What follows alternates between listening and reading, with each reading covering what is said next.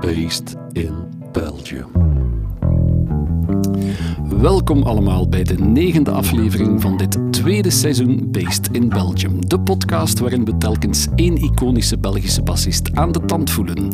Over het reilen en zeilen in zijn of haar muzikale leven, gecombineerd met een schandalig glas wijn. Schandalig lekker, moest dat zijn. We zijn een stormachtig weekend. Het precieze uur en de datum doen er niet toe, want het wordt mogelijk nog stormachtiger hier in Studio Le Garage, dankzij het hooggeëerd bezoek van zijne downstrokende plektrumheid zelve, Michel de Koster. U kent hem hoogstwaarschijnlijk niet als auteur van management- en coachingsboeken als No Nonsense en People Peppers, maar des te meer als stichtend lid en als vaste, als in letterlijk nooit weggeweeste bassist van De Mens. Een van de toonaangevende Nederlandstalige rockbands die sinds de vroege jaren 90 een gamechanger blijkt in ons nationale muzieklandschap. Uit dat triumviraat destijds Gorky, Noordkaap, De Mens blijken medemens Frank van der Linden en Michel de enige echte survivors als band. Wat dan weer een unieke band smeedt tussen beide heren, en die levenslange hechtenis willen we in deze episode eens uitspitten. Uit de mond van de underdog dus deze keer. De snedige, 4 snaren beroerende, pompende oerkracht die zich schuilhoudt achter het Belgische equivalent van pakweg de Pixies, die ruzie aan het maken zijn met de Ramones ergens in een Vlaams repetitiekot. Underdog mogen we hem misschien ook noemen in zijn volle professionele functie als bestuurder, adviseur en coach. Ooit zelfs als leidinggevende tweede man net onder de CEO bij Belgacom destijds, met op het adviseurspalmares een rijke staalkaart aan ICT-bedrijven zoals Colt, SFR en British Telecom. En zelfs hobbygewijs reed hij zich in 2010 als underdog naar de 2e plaats op de 24 uur van Spa-Francorchamps in de GT4-klasse. Een man van veel vaardigheden die Michel de Koster al blijkt basspelen en de passie daarvoor niet het geringste talent dat deze geboren Vlaamse Brabander bezit. En hoe genuanceerd hij in zijn job als bedrijfsman voor de dag komt. Zo eigengereid en recht door zee is zijn basstijl bij De Mens. Kortom, his way is the highway. En op geheel unieke wijze doet hij De Mens rokken en vlammen als waren ze high on messcherpe Tierentijn Moster. Dames en heren, spits uw oren voor Michel de Koster. Dag Michel. Dag Wouter. Geweldig dat je toch even naar onze podcast komt. Wat een intro. Ik ben helemaal zat al trouwens van... Ja. Van de lof die naar u gezwaaid wordt. Ja, het klopt. Niet helemaal alles, maar toch het meeste. Ja, je wordt binnenkort 60... Je hebt daarnet gezegd. Moeten we het daarover hebben. Dus ik dacht, we moeten wel het een en het ander uit de kast halen om die mensen welkom te heten. Ja. En je staat ook als bassist, en daarom wou ik je heel graag hier, die nog in kottekes denkt. Wordt toch gezegd door uw collega's. Dat klopt, ja, dat is waar. Ja. Ik kan geen noten lezen, dus ik derde kot. Maar ondertussen weet ik wel dat derde kotteken een sol is, dus... Ah ja. Ja, dat klopt toch, hè, Bas? Het is te zien op welke snaar. Ja. David durft mij soms echt in, als we zo... David Poltrock. Onze toetsenman, dan zegt hem, dat nummer, is dat in re of is dat in mi? En dan zeg ik, ik denk in mi. Nee, dat is in re, dan ben ik verkeerd natuurlijk. Dus de lapswans. Ja. Dus jij zei het soort bassist die in de helft van het nummer tot de conclusie kan komen van shit, ik zit in het verkeerde nee, dat hoor ik wel sneller. Goeie oren dan. Ja, dat is... Ja, om te compenseren. Ja, dat moet wel als je niet kunt. Als je geen noten kunt lezen, moet je wel leren luisteren. Als je speelt, dan is dat in uw hoofd een soort van toetoetoetoetoetoetoetoem geluid. Ongeveer, ja. Doet dat nog eens? Nee, het is de mix van de twee eigenlijk. Het is ritmiek, hè, dus rechts, je rechterhand. Maar het is niet dat er af en toe een noot in je hoofd komt van nu, do, nee, of dat mi. Nee, dat heb ik niet. Nee, dat ik zeg van nu moet het dat zijn. Nee, David heeft dat wel en Frank ook. Tuurlijk, ik heb dat niet. Dus als je de intro van Dit is mijn huis speelt, dan denk jij niet la la la, sal sal sal, nee, fa fa fa, mi mi mi. Ik durf af en toe wel eens rare dingen doen, zo, dat ik zeg, ik ga dat eens proberen. En soms lukt dat en soms is dat tof. En dan zeggen ze, ah ja, dat is goed. Maar ik weet dan helemaal niet wat ik gedaan heb. En dat is puur op goed geluk dan ook? Dat is soms wat op geluk, ja. Dat je kunt natuurlijk vanwege de vingers... Je kunt niet van alles gaan doen, want je kunt je vingers niet uittrekken. Hè. Maar ik durf dat wel te doen, ja. En zo een keer zeggen, ik ga... En soms gaan nummers dan in een andere richting, zo, dat je zegt... Wat speel je dat? En dan zeg ik, ja, een C, want meestal is dat een C. Ik ben wel een fan van de noot C. Ja. Omdat de analyserende oren van bijvoorbeeld David Poltrock en Frank van der Linden... Dan zeg je iets helemaal, wacht eens... Dat klopt niet, maar dat klinkt wel tof. Ja, dat is tof. Wat was dat juist? Ja, en dan... dat is een maar beetje... dan moet je toch een ferm paardengeheugen hebben, denk ik, als bassist. Want die vragen eigenlijk, keer de keer weer, hè? Wat heb je juist gespeeld? Kun je dat dan direct weer... Nee, dat weet ik meestal, weet ik meestal nog wel direct, maar het is natuurlijk... Ik had dat ik beter nu gezegd dat ik dat allemaal wel bedenk, want nu bedenk ik opeens, die speelt gewoon puur op toeval. Dus dat is gewoon een lotje van de loterij. Dat brengt mij een beetje bij een cruciale vraag die ik aan jou eigenlijk alleen maar aan jou kan stellen, van, vind je jezelf dan eigenlijk echt een professionele bassist? Nee, of denkt jij nog altijd van, ik ben eigenlijk wel een amateur, Wouter, want ik weet de sol nog niet liggen. Wouter, je hebt mij die filmpjes doorgestuurd om te... De famous last notes. Ja, en ik werd al heel nerveus, want dan heb ik beseft, en het is misschien een beetje laat, maar ik ben niet echt... Ik ben geen muzikant.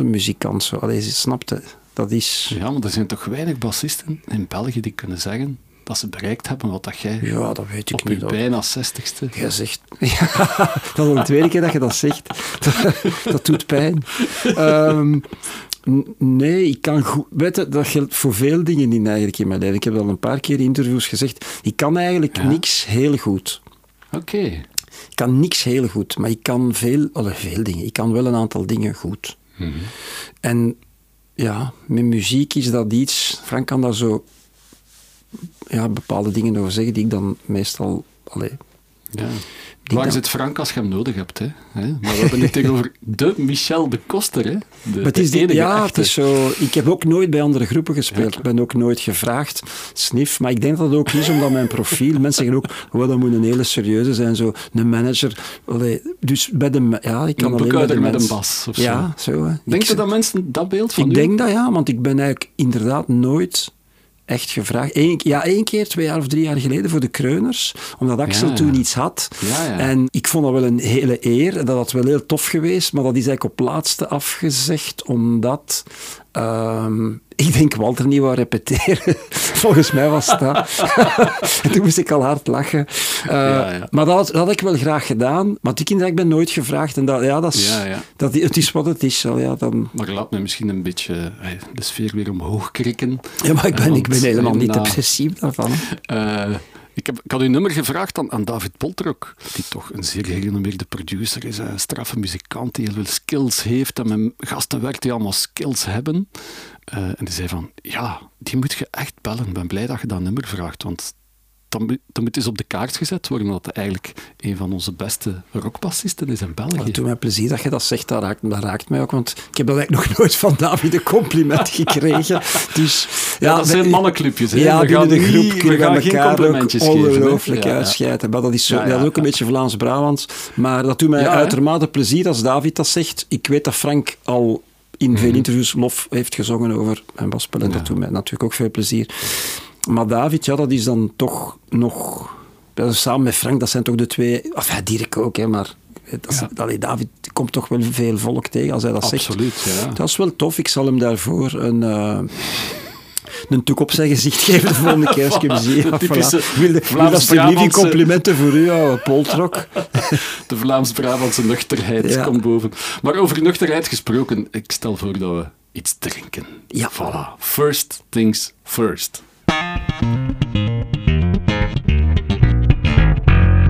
First things first. Ja, de belangrijke dingen eerst. Ik merkte dat Michel toch even moest bekomen van het compliment van zijn medemensen.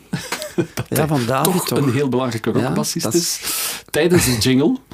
Er is bijna een traantje weggepinkt. Ik ben ook een grote mond, maar klein hartje. Dus als ik dat doe, dan doet me dat wel plezier. En kunnen we nu verder? Kunnen we het over iets anders hebben? Ja, want ik wou het nu net hebben over dat imago van u. Bestaat dat? Ja, ik denk het wel. Als u... Iedereen heeft de mens wel eens zien spelen. Jullie hebben werkelijk in die 30 jaar op elk festival, in elke biertent gespeeld, denk ik, in elk theater. Dus iedereen heeft jullie al bezig gezien. Dan denkt iedereen van, wauw, dat is monitor op de voet, snedige baslijnen, rechtdoor, niet moeilijk doen, geen ziever. Dat voet op de monitor, bedoel je? Dat zal ook... hij dan verwachten van, ja, dat zal zo iemand zijn. Alles moet vooruit gaan in het leven, aan een razende vaart. Tempo, kom, no time to waste. Dat is een beetje zo. Is dat zo? Dat is zo, ja. Is er iets als een classic Michel de Koster drive? Wel, weet je, ik denk nooit na over die dingen, tenzij mensen me daarover iets vragen, zoals jij nu doet. Voilà. Maar ik denk dat daar wel een... Ik ben altijd dezelfde. En dus inderdaad, ook bij de mens is... Ja, ik vind het ook gemakkelijk, dat is ook handig, dat je altijd dezelfde bent. En dat je dus in het bedrijfsleven of als muzikant, dat je eigenlijk iets... En wat de reden daarvoor is, van waar die drive vandaan komt en dat gepush altijd, dat weet ik niet. Ik heb waarschijnlijk in mijn jeugd trauma's opgelopen of, ik weet het niet. Slecht in DNA. Maar het moet wel vooruit gaan. En daarom was ik bijvoorbeeld... Wij speelden zaterdag in de Roma. Ja. En ik heb me er echt kapot geschreeuwd op het podium. Dus achteraf heb ik dat pas gemerkt, maar zo van... Echt van contentement zo. Ja, tijdens het bassen oerkreet, echt de En ik had echt... Omdat we met die theatertour, dat was ook heel plezant en zo... En ik doe dat ook heel graag en ik hoop dat we nog kunnen doen, maar zo'n rock opkomen en dat was plezant. En dan de Jans die vol een bak op die drums, vol een bak. Dat is zo, ik denk Jans staat de velocity altijd op 100. Die speelt zo luid als een luisterdrums ter wereld. Ja. Maar ik doe dat echt heel graag. En ik heb dan echt momenten van...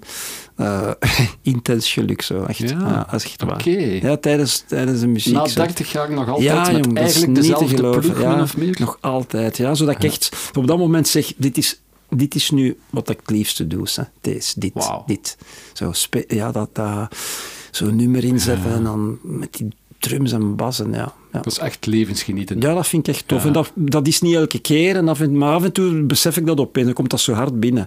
En we speelden ook onze nieuwe single. Ik heb dat trouwens tegen de mannen niet gezegd, maar we spelen. En ik moest bijna blijten, echt. Wauw. Ja. Maar dat is maar 1 keer op 1000 jaar. Ik moet blijten. Okay. Daarna herpak ik weer goed voor een tijdje. Dus dat straightforward levensgenieten uitzicht dat dan ook in de bacchanalen vol alcohol en rock'n'roll. Nee, dat is juist het paradox van deze persoon. Okay. Kan ik ook niet goed uitleggen. Ik drink graag... is een goed glas gin, zo, smiddags, maar dan eentje. Smiddags. En ik ben, wat dat betreft, echt een late adopter, want... Ik vond dat iedereen begon zo op die gin-hype. Ik ben dan meestal diegene die zegt, daar doe ik niet aan mee. Maar dan heb ik toch meest laten verleiden. En dat durf ik 's middags om even zo te relaxen. En dan drink ik een gin. Maar dat is het enige van alcoholische drank dat ik tot mij... dat ik nuttig. Eigenlijk alleen maar gin. Ja, en af en toe is een glas witte wijn. Maar wij hebben thuis een wijnkast waar ik flessen in heb die er al 100 jaar in liggen. En waar af en toe krijg je een fles wijn van iemand of op het werk of zo. En dan, en dat zijn meestal mijn kinderen en schoondochters die dan die wijnkast leeg drinken. Dus zeer genereus. Het ligt niet aan mij, het ligt aan de moeder waarschijnlijk. Maar ik drink. Ik heb graag controle zo. En het is een beetje saai, maar ik kan me goed amuseren. Ik kan mij goed amuseren met mensen die dronken worden. Ja. Of die fun hebben en een beetje lichtjes aangesloten. Dat is niet gemakkelijk. De periode dat ik gestopt ben met drinken... Allee, een of andere idioot... Had je een alcoholprobleem? Nee, totaal. Ik kan er heel goed tegen. Maar soms denkt je van een keer een maandje niet. En dan het moeilijkste vond ik die feestjes, waar dat iedereen dan stilletjes aan zo... Maar zo worden ga ik meestal weg. Ah, oké. Ja, want dan... dat heeft met professioneel leven te maken. Dan moet je leren als je zo... Als je manager bent, moet je echt durven die lijn trekken. En dat is moeilijk, maar misschien is daarmee, ik ga dan weg, want dan beginnen ze te zagen. En dan beginnen ze zo, zeg, ik moet eens iets zeggen. En dan weet je, oei, nu krijgen we het. Want dan gaan de remmingen weg. Ja, en daarom, ik ben eens heel dronken geweest toen ik op de UNIF zat van Duvel. En ja, wij gingen de dag daarna op vakantie vertrekken en mijn ex-vrouw, mijn toenmalige vrouw, ja. Die was daar vooraan, want ik heb geelzucht gekregen van die duvels. Dat was examens, ik was moe waarschijnlijk. Ja. En dus mijn lever. En sindsdien, ja, ik hou niet zo van dat gevoel dat je zo'n beetje die controle verliest. Ja. Sommige mensen zoeken dat precies, maar ik heb dan zoiets van, ik blijf liever toch een beetje op de... Ja. Allee, dat ik geen gekke dingen zeg of doe. Oké, dus de gouden tip die ik voor mezelf noteer is op tijd weggaan als mensen beginnen te zagen. Ja. Want ik ga nooit op tijd zijn. Dan blijf ik naar dat gezaag luisteren en drink ik ook weer meer. Dus dat is niet goed. Maar we moeten dus op zoek naar gin. En ja, het is erop of eronder met Michel de Koster. Dus ik stel met een beetje angst in mijn ogen de vraag aan Bernard van de Baar. Namelijk, Bernard, zit er ook gin in uw baar? Natuurlijk wel. We keren terug naar Baskenland. Baskenland? Niet ver van Bilbao, bij Astobiza, het wijnhuis Astobiza. Astobiza, dat we nog kennen uit de podcast met Geert Maaschalk. Ja. Die heeft toen de vermoed van Astobiza gedronken. Ja. En dit is dan de gin. Ja, dus opnieuw de basis van die twee fameuze druivenrassen uit Baskenland, Hondarabi Zuri en Hondarabi Zuri Zerati. Dat was het. Of meer gekende Petit Corbu, zoals ik destijds zei. Ja. Dus we zitten in de regio wat als de fameuze Chacoli wijn maken. Chacoli. Hier zitten we met een gin, waarvan eigenlijk is Astobiza gin is een deel van het fermenterende sap van de Chacoli wijn. Ja. Dus gemaakt van die twee druiven dat ik daar juist uit benoemd heb, die Hondarabi Zuri en Zerati. En die wordt afgetapt en gedistilleerd aan min 60 graden. En dat wordt eigenlijk de basis van de gin. En eigenlijk wordt deze gin verder afgewerkt met kruiden uit de wijngaarden van Astobiza. Wel de Geneverbessen uit Ayala-vallei, limoenen en pompelmoes die uit heel diverse oorsprong komen. Bilbao, Checo, Leoya, Berango, Gorlis, Munja. Voor deze die daar al geweest zijn en op vakantie geweest. En ik kan er nog heel veel andere noemen, maar goed, dat maakt nu niet zoveel uit. En hierbij wordt nog handgeplukte charlotte-arbei in. Mooi. En de most... Dus van onze twee druivenrassen. Ja. En dat maakt eigenlijk een niet te intense gin, maar gewoon een heel delicate, fijne gin, zuivere gin, met heel duidelijk die Geneverbes die naar voren komen, die citrus die een beetje de schwung aan heeft, en dan die aardbeien, een beetje de fruitige kanten. Maar dat maakt opnieuw uit wat ik zo graag heb, die uitgebalanceerde producten, sappen. Dus redelijk zacht, een beetje drink easy dan, als gin. Ja. En weten, ze hebben er jaren aan gewerkt om uiteindelijk die ene gin op de markt te brengen. Geen 3, 4, 5 verschillende gins met allemaal verschillende aroma's. Nee, één mooie, klassieke, oerklassieke dry gin. En dan heb ik dat ook het liefst eigenlijk afgewerkt met een mooie tonicwater. Ook daar voor mij... Niet al die tralala van afwerkingen met de zesten van en gearomatiseerde tonics. Nee, laat de gin tot zijn zuiverste vorm naar voren komen. Dus we moeten geen citroenschilletje erbij doen om het er mooi te doen uitzien. En ook niet gearomatiseerde tonicwater, maar gewoon een hele mooie zuivere tonicwater. Ja. En dan kies ik voor Bermondsey tonic. Bermondsey. Ja, Bermondsey is eigenlijk een wijk ten zuiden van de Thames, Londen. De Thames. Ja. Yes. En eigenlijk is dan een tonicwater, eigenlijk heel eenvoudig, een tonicwater, soda. Geen kininepoeder of ander chemisch extract of zoiets, maar eigenlijk de zuivere kininen. En zijn zuiverste vorm. Vandaar ook dat hij zo dat heel lichtgele kleur heeft. Eigenlijk is een soort hars. En de kleur van de kinine is oranjekleurig. Dus als je dit gaat macereren in water, krijg je die zuivere smaak. Ja. En dan krijg je eigenlijk heel weinig suiker. Dus dat zorgt ervoor dat een tonicwater die niet zoet is, niet te bitter, niet te veel sprankelend, heel zuiver, heel delicaat. En eigenlijk een heel mooie gin tonic gaan maken in zijn zuiverste vorm, maar dat de gin uitkomt, zoals het hoort, dat bittertje eraan, dat lichtzoete eraan, en voilà. Meer moet dat niet zijn. Een heel logische, klassieke gin en tonic. Ja. Ik zie veel lijnen met de persoonlijkheid van Michel de Koster. Voilà, heel zuiver, op de graad, heel erachtoor. Keep it simple. En toch een beetje...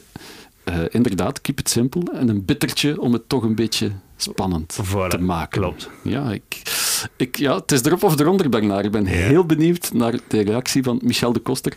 Gelukkig is hij een goede vriend van Geert Maaschalk. Geert was zeer enthousiast over de vermoed.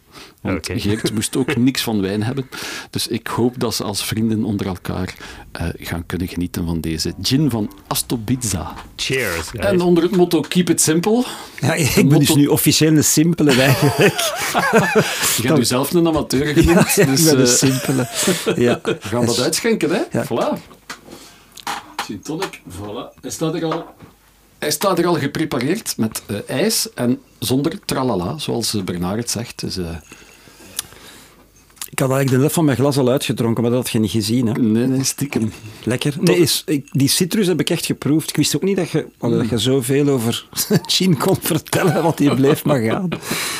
Maar ik vind het wel een fijne mens, want ik ben ook absoluut allergisch aan dat gemem over... En zo die dingen daarbij doen, zo die bolletjes en al die troep. En tennennaalden. Ja, en dat begint al zo. En, dat is hetzelfde met de wijn. Zo, je kunt geen restaurant gaan eten. Of, ik begrijp dat die mensen hebben passie voor hun vak. Die sommelier, maar die moet dat moet heel kort zijn. Want jij bent een gesprek aan het voeren. Wij zijn klant, die flow van dat gesprek, dat moet niet onderbroken worden om over de kwaliteit van de druif, waar die ene duif op gescheten heeft. Allee, als ik het zo mag zeggen. Ik ben nu heel disrespectvol naar alle sommeliers in België, maar ik ken uw grens zo. Snap je? Ja, maar het is wel allemaal bio en biodynamisch. Dus het zou wel kunnen dat er een druif gescheten heeft. Ja, het woord bio roept bij mij zeker ook allergie op, maar boos. Wat, als petrolhead gaan we het daar niet over hebben. Ik ben de simpele en ook...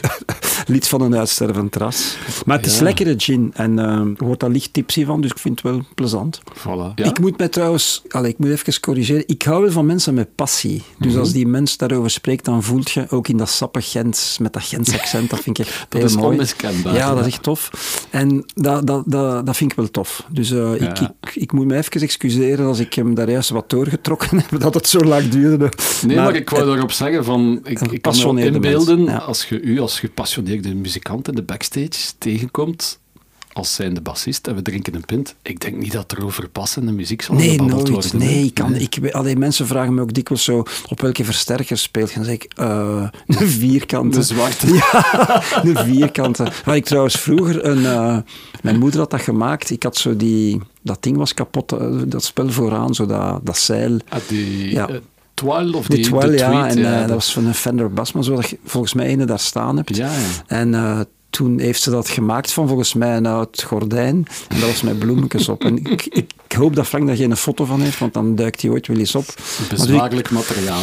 Ik hecht weinig belang buiten de bas zelf aan gedoe. Zo aan. Ja, ja. Oké, allemaal fijne dingen om dieper op in te gaan. Ik stel voor dat we dat al doen in ons volgende item.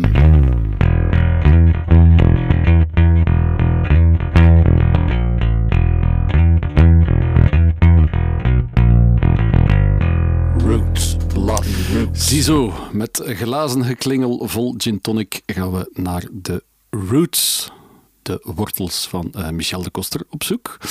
Want, ik zei het al eerder, iedereen heeft de mens ooit al wel eens aan het werk gezien. Dat is altijd met Michel de Koster, nog nooit met iemand anders geweest. En je kunt Michel de Koster alleen maar zien bij de mens. Ja, dus op den duur denkt iedereen, die mens heeft muzikaal nog nooit iets anders gedaan. Nee.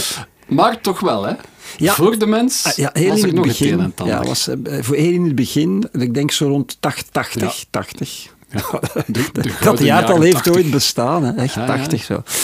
En toen heb ik bij de Employees gaan spelen. De Employees. Ja, met Geert van Roolen. Niet direct een belletje rinkelen bij mij. Dat, dat vond ik raar. Dat een obscure rockband uit de Rockrally was. Maar misschien bestond de Rockrally zelfs nog niet toen. Dat denk ik niet, hè. En ik ben het gaan opzakken. Ik ben het gaan opzoeken. Wouter na zijn tweede gin begint al te toppelen.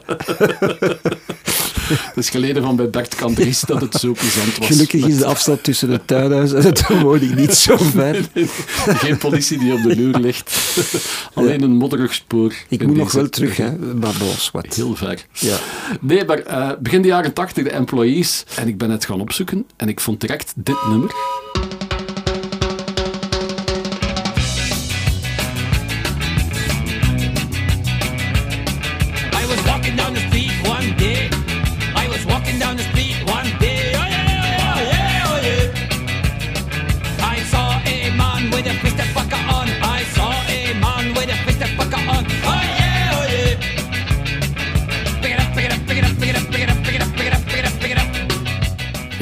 Pick It Up, Pick It Up. Wie kent dat liedje niet natuurlijk? Maar niemand weet dat dat van The Employees uit België, uit de Leuvense scene vermoed ik, komt. Geert was van Geetbeds, Dirk die kwam van Duitsland. Eerlijk tegen Limburg dan. Ja. Ja, dat waren eigenlijk meer Limburgers zo. En, ja. Allee, dat is niet waar. Maar ja, Geetbeds Geetbeds is volgens mij nog Vlaams, of is dat al Limburg? Dat is Geetbeds. Nog Brabant. Hè? Dat is Brabant, hè? Nog voor Sint-Truiden, ja.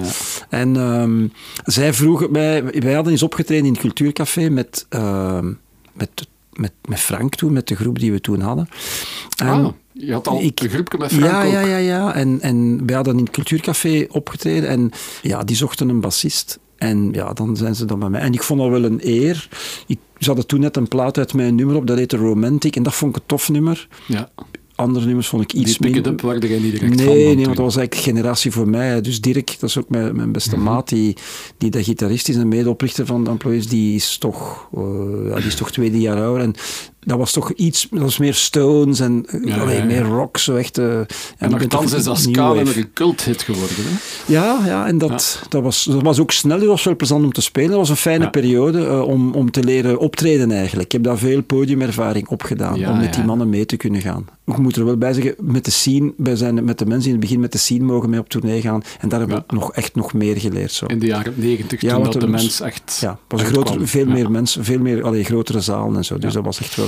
Maar toen had je al bandjes of groepjes? Ja, we spelen Frank van der Linden. Ja, je mocht mij vragen overstellen, maar ik ga daar helaas volledig tegen de tijd. En ik weet daar ook de helft niet meer van. Uitgewist. Ja, Frank, nee, dat is niet uitgewist. Ik kan me dat gewoon niet zo goed herinneren. En Frank, die weet dat allemaal. Dus ik verwijs hierbij graag naar Frank van der Linden, die ons collectief geheugen is. Want die kende ook al die namen van die groepen nog. En, wij zijn eigenlijk laat met muziek begonnen, hè. Dus wij zijn pas terug. Voor de tweede keer, waar zit Frank van der Linden? Ja, hij moest er eigenlijk bij zijn. Hè? Waar zit hem? Hè? Ja, misschien vinden we er nog een oplossing. Op een goede wij. Ja. Jij was toen, denk ik, de opvolger bij de Employees van Karel Thijs. Karel Thijs, die nog bij Clouseau... De bassist van Clouseau. Absoluut, ja. En de daar gaat ze bassist, hè? Eigenlijk een fijne mens, Karel. Ja, hè? Het schijnt. Fijne mens. Daarna nog een paar keer ontmoet, heeft ook een hele... lijzige humor, dus dat herinner ik me van. Maar ze zochten een andere bassist. Want ik las ook dat The Offspring een nummer heeft. Dat is dat zo, heet Don't Pick It Up. En dat is ook zo'n ska-nummer. En die zeggen letterlijk, we hebben dat van Belgen gepikt. Dus het is tot in Amerika geraakt en aan de oren gekomen van de post-grunge gasten van die Offspring in de jaren 2000 zelfs. Dat is fantastisch. Dat vind ik niet zo tof, want ik vind dat we echt absolute fake gasten, die Offspring. Kom, we gaan ons adem ook zetten, dan doen we punks. Weg ermee. En een skatebroek aan doen. Ja, alstublieft. Green Day. Enfin, we gaan niet beginnen. Dat gaan we niet doen. Pure muziekliefhebber. Positief, voilà. Dus misschien even terug naar dat begin van De Mens dan. Want De Mens was letterlijk Frank van der Linden en Michel de Koster. Ja. Dat was eigenlijk geen drummer, hè? Want de hoes van de debuutplaat was met ons tweeën. Zijn jullie koppen in profiel? Absoluut, ja, we waren met z'n tweeën. En ik heb nog een paar foto's teruggevonden en dat was wel schattig. Want toen zaten we eigenlijk op ons schat beneden in ons huis toen in Everberg. En... niet ons huis. Nee, ik heb niet met Frank samen gewoond. Okay. God beware. Nee, ik woonde toen in mijn huis. Wij repeteerden daar, denk ik, want daar dateert die foto van. Dat was mijn rhythmbox. Een Boss DR 550. Dat weet ik nog. Ik heb er nog liggen. Ja. En dus ik programmeerde dat dan. En Frank speelde dan meestal akoestische gitaar erop. En dan probeerden we zo. Wauw, dat zijn klanken waar we nu nog 20 jaar moeten verwachten en dan wordt het weer hip, denk ik. Ja. Het is dat is zo. Het is net niet en ik programmeerde gewoon basdrum, keys en hi-hat. Cymbalen was al veel te veel werk, dat deden we niet. Dus en dat ging misschien een beetje een new wave-achtige richting. Ja, maar ik heb er nog niet naar gevraagd, maar ik ben uit de new wave ontstaan. Hè. Vandaar het plektrum en de rockbaslijnen. Plektrum en een beetje rebels zo tegen de gevestigd. Terwijl ik toch wel ook Peter Frampton goed vond. Ja. Dus, zie je. Ja. En was de new wave dan het genre die u als tiener waarschijnlijk? Dat heeft mij geraakt. Dat was vooral de Stranglers, dat is mijn groep. Daar heb ik leren muziek. Ook een beetje die sfeer en dan nijdige zo. En dan Fischer Zee. Devo. En daar is de bas heel prominent. En toen hoorde je voor het eerst een basgitaar. Ja. Ik ben eigenlijk die bas gaan kopen bij Hils in Brussel. Hils Music. Ja, ik wou een instrument kopen, ik ben naar daar gegaan en ik heb toen een bas gekocht, omdat ik die arm, dus die nek, die was langer dan de gitaar. De steel, zoals Bert Kantris zegt. De steel. En ik vond dat mooi, zo'n langere steel. En daar stonden maar 4 snaren op. Dus zo goed geïnformeerd was ik. En ik zei, en die andere, daar staan er 6 op. En die staan een beetje korter bij elkaar. Dus het is een beetje moeilijker voor de vingers. Klinkt een beetje euger. Ja, dat was dingen, hè, dus van front to for two. Hè. Als ik me niet vergis. Ik denk, de gitarist of de keyboardspeler. Die werkte in Hils Music. Ja, dus gaat papa Hils. En dan had gedaan een gastwerk. Ik ben zijn naam kwijt, Frank Spet, zeker die zijn naam. En dus die heeft later iets te maken gehad met Front to Fortune. Wat precies? Was de producer of was de keyboardsman? Die hebben allemaal zo rare namen. Hè. Jean, 25 en Germain, 65. Maar ik weet verder niet hoe dat die mens heet. Maar dus die heeft mij die bas verkocht. Ik ben daarmee thuisgekomen in een kartonnen doos. Want ik had niet genoeg geld voor een koffer. Ja. En dus die nostalgie, die factuur hangt bij mij thuis aan de... Die factuur heb je nog altijd? Die factuur heb ik, Belgische frank. 2600 frank. En voor wat voor bas was dat dan? Een Fairmont. Kan dat? Een soort kopie van een kopie van een Precision, hè? Met een zo'n sunburst, zo rood-geel, rood-geel-bruin, zo. Belgische vlag, die in elkaar overvloeit. Ik weet niet waar die naartoe, ik heb die niet meer. En daar ben ik dan beginnen. Ik had geen versterker, dat had ik niet. Dus moest ik spelen, Wouter, met de body van mijn bas op de houten leuning van onze stoel. Die geleid, ja. En die gaf mij wat toon. Ja. En dan een cassettedek. En daar dan de Stranglers. En dan om mee te spelen. Uren. Vooraleer ik die lijnen van Jean-Jacques kon naspelen. Dan mijn moeder kwam kloppen aan de slaap en zei... Fankje, nou moet je toch eens lopen. Want wij praten dialect thuis. Fantastisch. Want het is toch, we zagen nog licht branden en nu moet hij nu bed gaan. En dat is zo, ik weet niet wat dat is. Dat is zo'n hardnekkigheid om dat te willen kunnen en niet willen af. We hadden ook niet veel andere dingen af. Ik wil niet zagen uit het verleden, maar, dat was het. Hè, zo. Dat was mijn hobby en mijn passie. Dus oldschool vintage, als je bas tegen houten object houdt om klank te genereren, dat is wel... Maar dat werkt goed, dat werkt echt goed. Ja, dat is top. En ik speel veel thuis onversterkt. Ja. Dus zoals nu, gewoon zo onversterkt, omdat je dan... Ja, ik vind dat moet echt goed, dat moet goed... Vooral rechts. Ik leg daar veel nadruk op. Wat je met je rechterhand doet, is even belangrijk als met je linkerhand. Omdat je met je rechterhand zet je de attack en de toon. En dat is die aanslag zo. Daar heb ik veel op geoefend. Wauw. En was het dan ook Jean-Jacques Burnel? Het is Burnel. Een Brit, hè? Burnel? Nee, het was een Fransman. Dat was een Fransman. Ja, Franse moeder. De Stranglers waren wel Britten, dacht ik. Britten, absoluut, ja. En dat was... Ja, dat ging zoiets van dreigend vanuit. Ik vond ze live... Zoals ik veel groepen live minder goed vind dan op plaat. Ik had hetzelfde met Oasis of de Peppers, vreselijk live. Vreselijk, vrolijk. Maar op plaat, de Stranglers, ik ken al die platen van buiten, al die bassen allemaal. En dat zijn geen gemakkelijke bassen, dus daar heb ik op blijven oefenen. En ik heb er dan zo ook een punt van gemaakt om niks te roeren. Hè. Ik weiger te roeren. Af en toe durven ze... dat de mens zegt, David, maar kunnen nu niet roeren? Nee, ik roer niet. Roeren is, voor de luisteraar, is... Van boven en van beneden naar boven en boven. Ik doe alles van boven naar beneden. In één ruk. Voilà. Oké.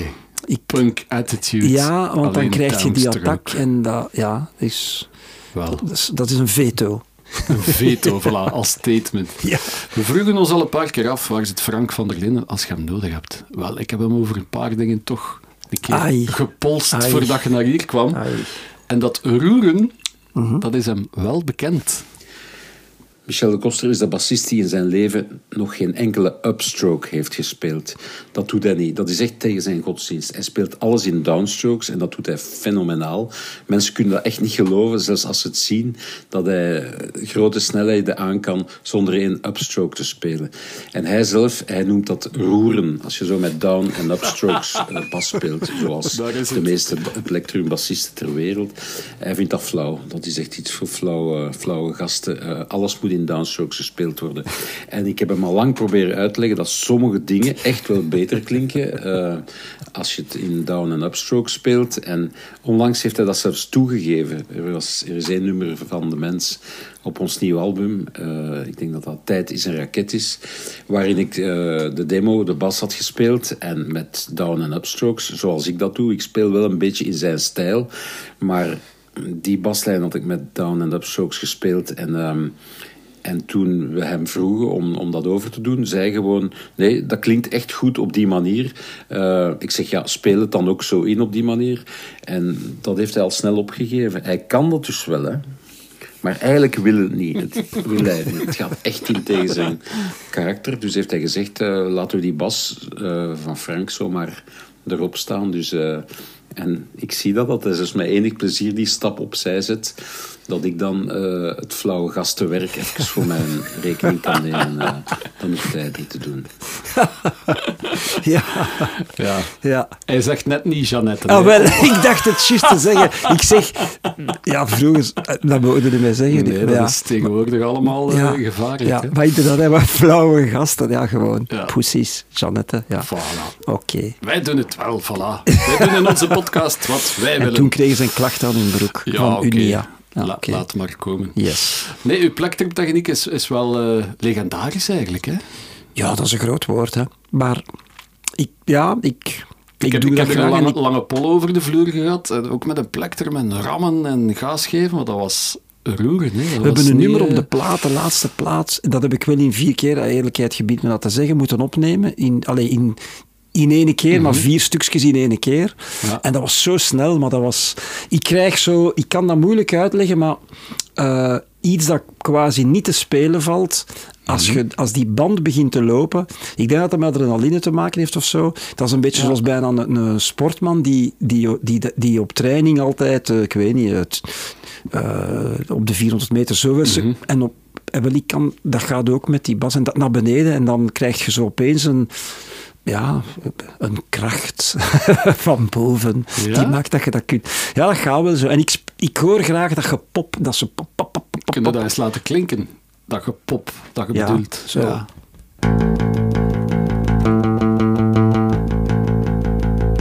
Yes.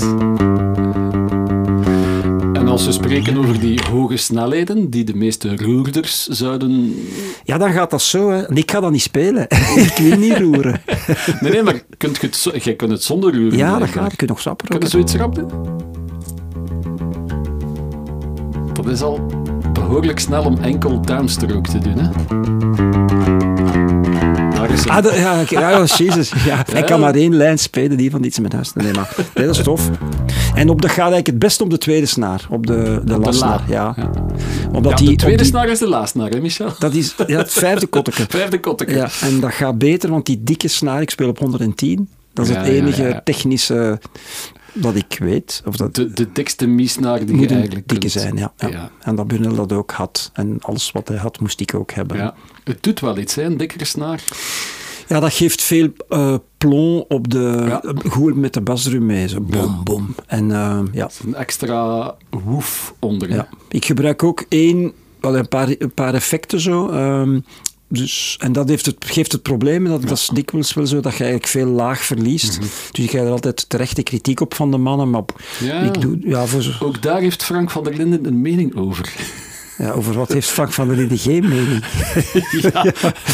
Zeg het mij. Hij is tenslotte zijn meugens niet. Die doet daar zijn boterham mee. Ja. Ja, trouwens, compliment aan Frank. die baslijn was gewoon heel goed. En ja. Inderdaad, dan moet je dan moet je gewoon even... Weet je, dat is het toffe aan de mens. Met de jaren, dat ego, dat is eigenlijk... Ja. Allee, Frank heeft voor het Sportpaleis ook een bepaald idee dat ik niet ga verklappen. En normale mensen zeggen, oh nee, dat gaat niet, want ik... Maar ik vind, ego's, dat is allemaal... Dat is niet meer van deze tijd. En je moet kunnen op... Ja, als dat goed is dat goed. En dan staat daar... Ja, dan heb jij dat nummer niet ingespeeld. Ja. Pech. Dat is toch niet erg. Maar voor alle duidelijkheid, dat liedje moet nog verschijnen op het album. Voilà. Ja. Dus dat kunnen we nog niet beluisteren. Ah, nee, dat is juist. We gaan straks nog terugkomen bij het gear-item, op Frank zijn mening over... het laag dat wegvalt. Daar heeft hem ook iets over gezegd. Ja, zeker. Maar hij heeft ook nog een toffe quote gedaan over die unieke plectrum-sound van u, eigenlijk. Op een avond op café kwam een gast mij vragen hoe heeft Michel die bassound in het nummer Nederland van De Mens gemaakt?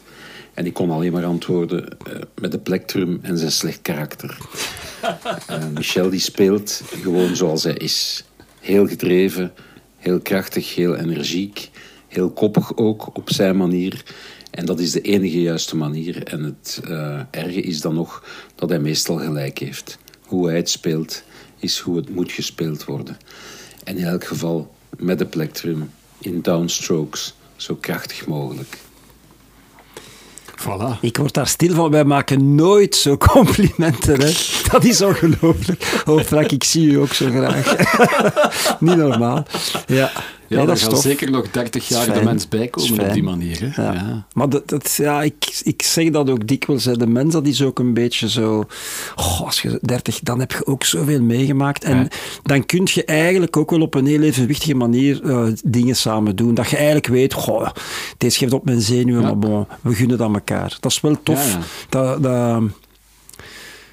Je hebt al de discussies gehad, zo. Ja, snap je? Ja. Dat is eigenlijk gewoon als een huwelijk. Hè, zo. Dan tijd zeg je gewoon, ze is zo en ik ben zo. Dus we aanvaarden dat van elkaar. Dat is wel tof.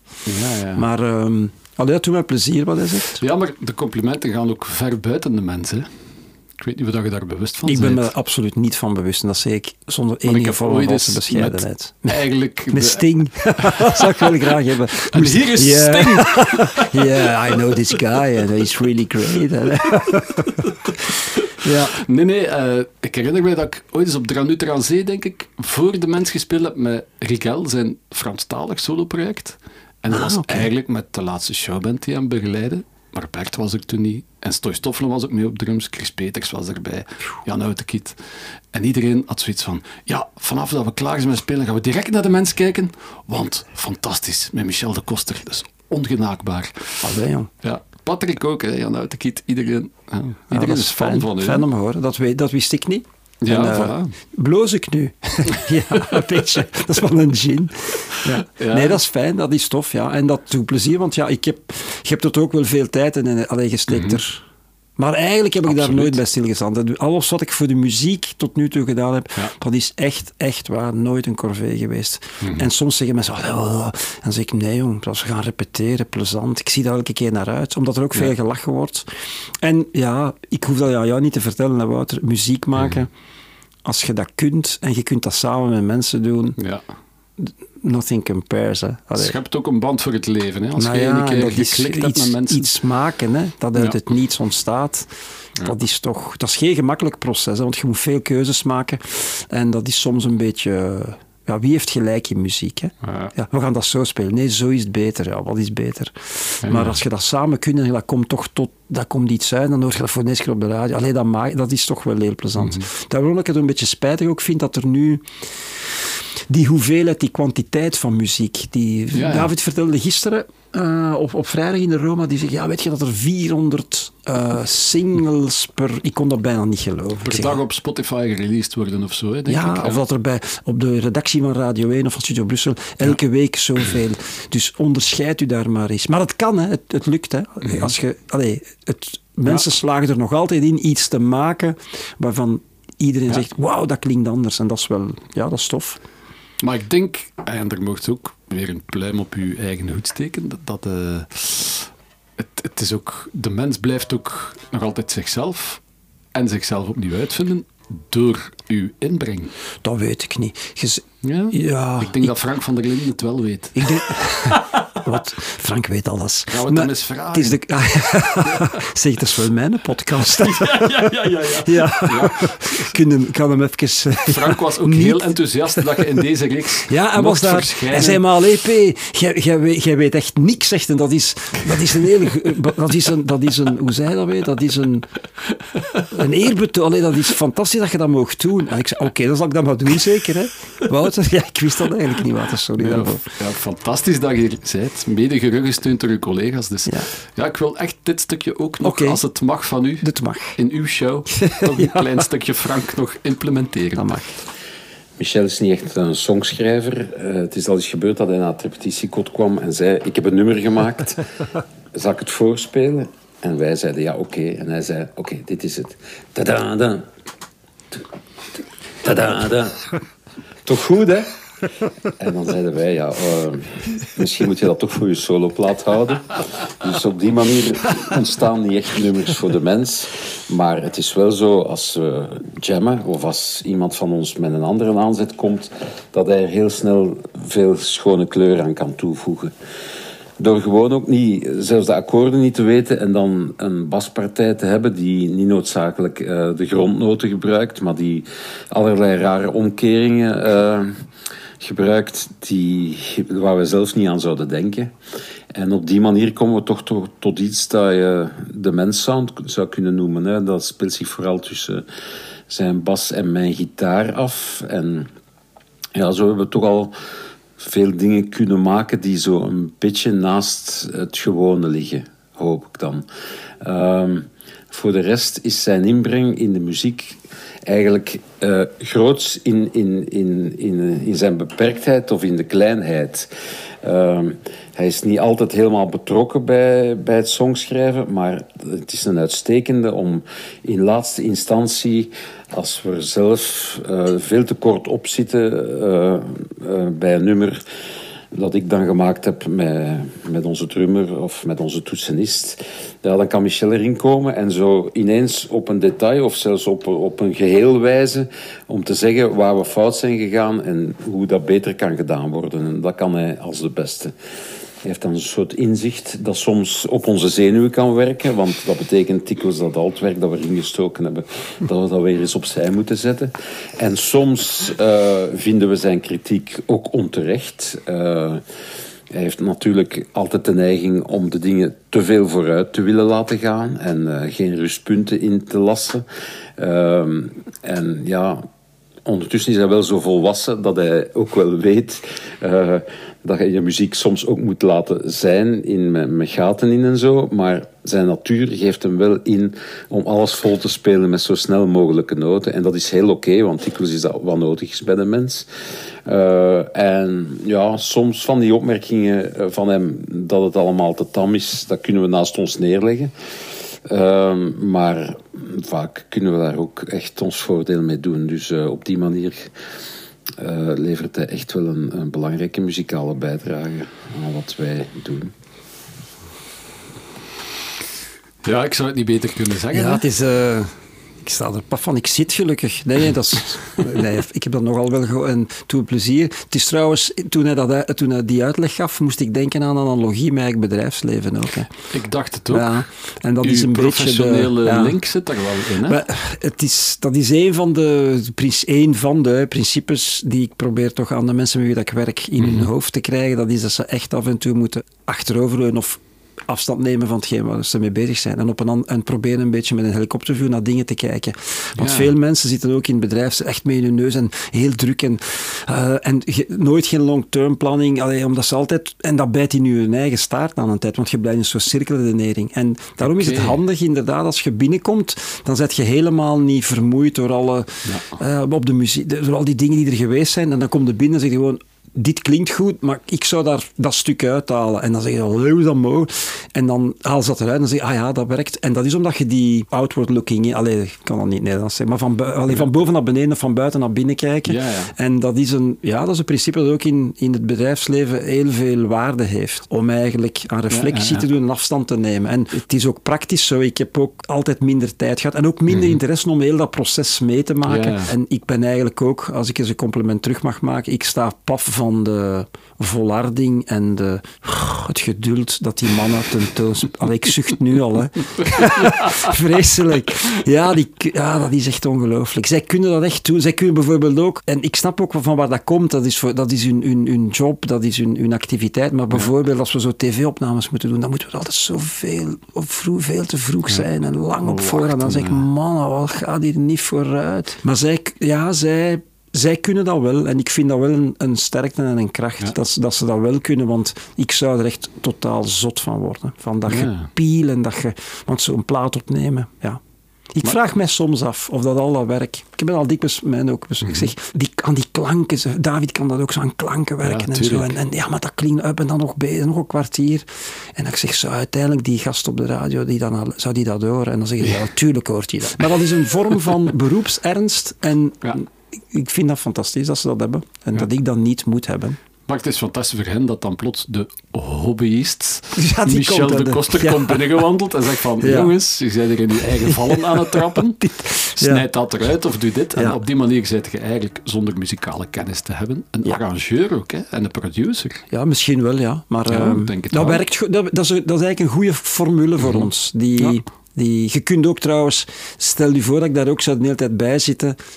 Ja, dat maakt je... Want er moet toch... En dat is wel waar binnen de mens. Uiteindelijk zelfs na... Uiteindelijk neemt Frank de beslissingen daar. En David heeft daar een veel grotere inbreng in dan vroeger. En dat is ook goed. Dirk ook, maar toch uiteindelijk is toch wel Frank die... Ja, maar dat past... En dan heeft hij altijd het argument van de tekst natuurlijk. Hè. Dat hij zegt, ja, maar dat past niet bij mijn tekst. Of ik kan daar geen stuk afsnijden. Het verhaal staat voorop natuurlijk. Ja. Hè. Ja. Je moet ook in functie van de tekst durven spelen, hè. Ja, en de muziek komt... En dat is echt iets... Ja, het woord magisch is al te veel gevallen vandaag, maar dat is echt iets... Welkom bij deze magische episode. En je moet met een hoed, zoiets uit een hoed over. Maar als zo de tekst erbij... En daar heeft hij me echt 100% gelijk in. Dat heb ik van hem geleerd, want ik moet nu allemaal complimenten teruggeven. Hè. Maar als hij dan... Ja, dan begint dat nummer echt te leven. En dat is zo raar, hè. Dat kun je dan niet uitleggen. Je bent aan het repeteren en je hebt zo'n riff en opeens komt hem dan met een stuk flart van tekst af en je kijkt dan en je denkt, dit is het. Wie tot nu toe zou gedacht hebben dat Michel de Koster, ondanks alle complimenten, bewijzen toch dat het geen hobbybassist is waar we mee praten. Ook geen one-trick pony, want hij is eigenlijk onbewust ook... arrangeur en producer en songwriter zonder tegen wil en dank eigenlijk. Ik heb een paar keer geprobeerd ook teksten te schrijven. Gelukkig heeft hem daar niets over gezegd. Nee, gelukkig niet. Vreselijk. Ik had een tekst in die heette Ozon voor iedereen. Je weet, er was toen een gat in de ozonlaag. En ik kwam binnen en zei, ik heb een geniaal idee. Niet meer, hè? Nee, dat is dichtgegaan. Ja. Maar tekst, dat is echt niet aan mij besteed. En dat is ook zeer moeilijk in een groep waar Frank van der Linden tekstschrijver is. Laat dat ook even duidelijk zijn. En ik heb zelf in het begin van COVID... Wou ik toch wel... Ik ben ook een fan van elektronische muziek, IDM. Underworld, dat is... Ja, ik ben echt een heel grote fan van Underworld. En ik heb geprobeerd zo'n paar dingen in elkaar te steken. En ik moet ootmoedig toegeven, eigenlijk... Daar is zoveel... in dat genre en zoveel goeds. Dat ik dat moet... Ik heb daar wel veel baslijnen in gestoken en ik heb daar me wel mee geamuseerd, maar het ontbreekt daar toch aan de vonk. En Frank heeft daar iets heel waardevols gezegd. Hij zei, ik liet hem dat horen en hij zei, het is goed, maar niet goed genoeg. Ja, en dat was heel hard. Ik ben er echt niet goed van geweest, want... Ja. Ik dacht echt daarmee iets te doen. Hè? Ik heb ook zangeressen gezocht en ik wou echt iets beginnen zo, een beetje ik had zo Moloko, dat in mijn hoofd zo en ik heb dat nu opgebouwd. Ik heb trouwens die files verleden week gedelete. Ik heb die gewoon weg ermee. Ritueel verbrand, niet goed, niet goed genoeg, gewoon weg. Okay. Goed, maar niet goed genoeg. Er is genoeg andere dingen te doen. Hè. Ja. Ja. En er is al genoeg bullshit ook. Ken uw plaats, ja. Ja. Geweldig. Genoeg over dit item. We gaan naar het volgende. Alright.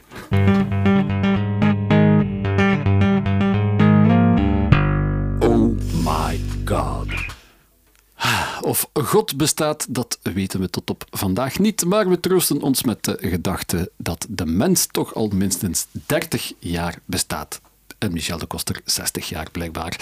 Bij deze, wie is de ultieme pasgod voor u, Michel? Ja, mag ik eerst even een opmerking maken over dat God... Ik denk echt dat God niet bestaat. Oké, ja. Ik ben atheïst. Jij bent zeker. Geen agnost? Ik verlies geen tijd met dat soort van rare ideeën. Oké. En als ik er even nog een filosofische beschouwing... Religie is een bron van vele kwaad in de wereld geweest en nog altijd vandaag. Nog steeds, hè? Dus zoals publiek... Fuck religion, als ik dat even mag zeggen. Je mocht het eruit knippen, hè, Wouter? Maar dit moet me even van het hart. Na de 6e gin. Misschien dat er ook mensen nu wel heel tevreden gaan zijn met deze uitspraak. Nee, maar ik zou uren kunnen over doorbomen, maar ik begrijp dat echt niet. Ik begrijp dat mensen iets nodig hebben om in het leven een houvast, en dat is ook prima. Maar al wat daar rondhangt, dat instituut, die regeltjes en die je zult dat niet doen en dat niet doen, vreselijk. Dus wat dat betreft ben ik echt... Echt bijna, snapt. En op een of andere manier, je hebt bepaalde waarden. Hè. Je leeft volgens een bepaalde... En of het katholicisme of de islam, maar allemaal, daar zitten goede dingen in, hè, om de mensen... Voilà, hè. En het is goed dat mensen een zekere waardebesef hebben en normen. Maar ik heb daar geen God voor nodig. Om te weten dat je sommige dingen niet moet doen. En we doen ze toch allemaal wel, hè. Ja. Dat is zo straffen dan ook. Laat ons eerlijk zijn. Ja, voilà. Ja. De grootste... we gaan er niet verder over. Ja. Wie is dan de ultieme bassist voor u? Er zijn er verschillende. Ja. Okay, dus Jean-Jacques Burnel, vernoemd van de Stranglers, omdat ik daar veel van gepikt en geleerd heb. Graham Maybe van Joe Jackson. Oh, zalig. Ja, die geef ik ook veel aan mijn studenten. Dat is gelijk... Dat is Burnel, Graham Maybe. Dat is eigenlijk nog... Ja, ik hield ook en Jean-Jacques Burnel van zijn imago ook een beetje. Eigenlijk de karateka, Japanse, een beetje zo dat speciale, een beetje dat zwarte, zo, dat vond ik wel tof. En Graham Maybe, de melodiciteit, ik weet niet hoe je het noemt, maar dat zo, hè, prachtige dingen gedaan. Ik weet niet of het één bassist is, maar wat op Jamiroquai zijn platen... De allereerste is Stuart Sander. Hè? Wel, jij weet wie dat is. Wel. En dat is ook niet na te spelen als je niet plukt. Bernard Edwards van Chic. Heb ik ook veel op leren spelen. Wat dan niet gemakkelijk is voor iemand met een plectrum. Maar ik denk dat ik daar veel... dat ik die spieren geoefen heb, om dat te kunnen blijven zo... Doen. Echt de discolijntjes met plectrum leren, gedaan. Ja, echt waar. Wow. Hè? En of de Music Man dan, gelijk Bernard. Het is trouwens Bernard. Oh, Bernard Edwards, en daar heb ik dat... Ja, tof, plezant. Dus dat is Sting, Sting ook. Maar dat is altijd een combinatie tussen zijn stem ook, en, maar die baslijnen toch, En er zijn er nog, hè. Dus ik heb er niet één, zo, omdat ik ook niet in God geloof, snap je? Oké. En Flea ook, vanwege dat virtuose zo. Ja, maar als ze te veel beginnen te pielen, dus dus kijk eens hoeveel noten ik heb, dan haak ik af, want dan is het geen muziek meer. Dus ik hoor ook graag... De basic bassisten die de... song en de groove dienen. Wat dat betreft moet ik wat meer naar de Beatles gaan luisteren, want er is dat blijkbaar iets dat ik helemaal niet meegenomen heb. Maar dus iedereen is zo vol lof over Paul McCartney. En Paul McCartney wordt ook vaak genoemd in dit item. Wel, dat is heel raar, maar dat is misschien omdat die groep van voor mijn tijd was en dat ik een new waver ben en dat ik meer naar dat soort van bassen ben gaan luisteren. Misschien omdat de sound ook iets subtieler is dan in de new wave natuurlijk. Paul McCartney zat zo... Het zat er een beetje tussen, hè. In de muziek. En iets zachter van sound. Dat is de verdienste van New Wave geweest, om het daar op de voorgrond te zetten. In your face, hè. Chunky ook, hè. Echt. Ja, volledig uw sound ook, hè. Dang, dang, dang, dang, dang. Plezant, hè. De bas is daar. Hou u vast. Zo'n daggevoel, hè. Volledig passé, maar bon. Maar ik ben wel blij dat we met Jean-Jacques Burnel. Burnel, oui. En Graham Maybe, toch twee nieuwkomers in dit item. Die zijn nog nooit vernoemd. Nee, schandalig, hè. Nee, niet schandalig, maar wel... Frappant. Ja, frappant. Daarom hadden we u nodig, hè, in deze podcast. En we zijn er. Oké. Ja.